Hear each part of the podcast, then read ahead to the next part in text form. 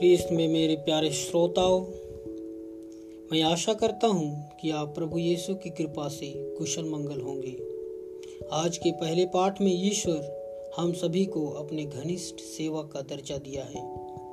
प्रत्येक सेवक की जीवन शैली उनके स्वामी पर निर्भर करती है। हम सब ईश्वर के सेवक हैं और हमें ईश्वर पर ही निर्भर रहने की आवश्यकता है। वही हमें हिम्मत प्रदान करता है।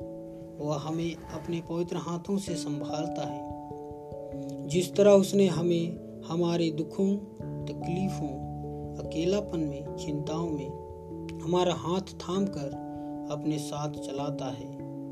आज के सुसमाचार में हम यीशु के बिथानिया के भोज में सम्मिलित होने का ज़िक्र पाते हैं, जहाँ विभिन्न लोगों द्वारा विभिन्न किरदार निभाए जाते हैं।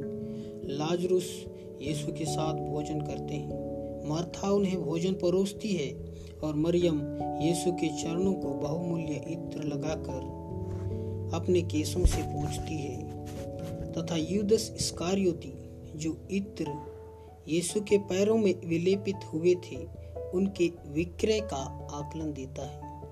प्यारे दोस्तों, इस घटना के द्वारा यीशु के दफन की यहूदी प्रक्रिया पूर्ण रूप से प्रतिबिंबित होती है। यहूदी परंपरा में मृत शरीर पर बहुमूल्य इत्र लगाने की प्रचलन थी।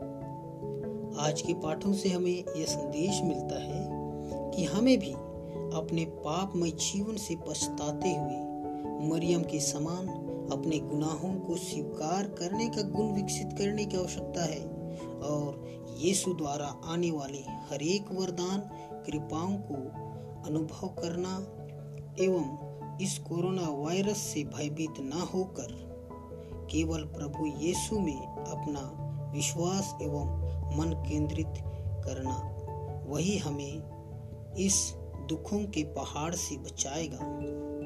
हमें मरियम की भांति अपना आशा और आस्था रखने की आवश्यकता है। प्रभु हमें इस कठिन परिस्थिति से ज़रूर बचाएगा।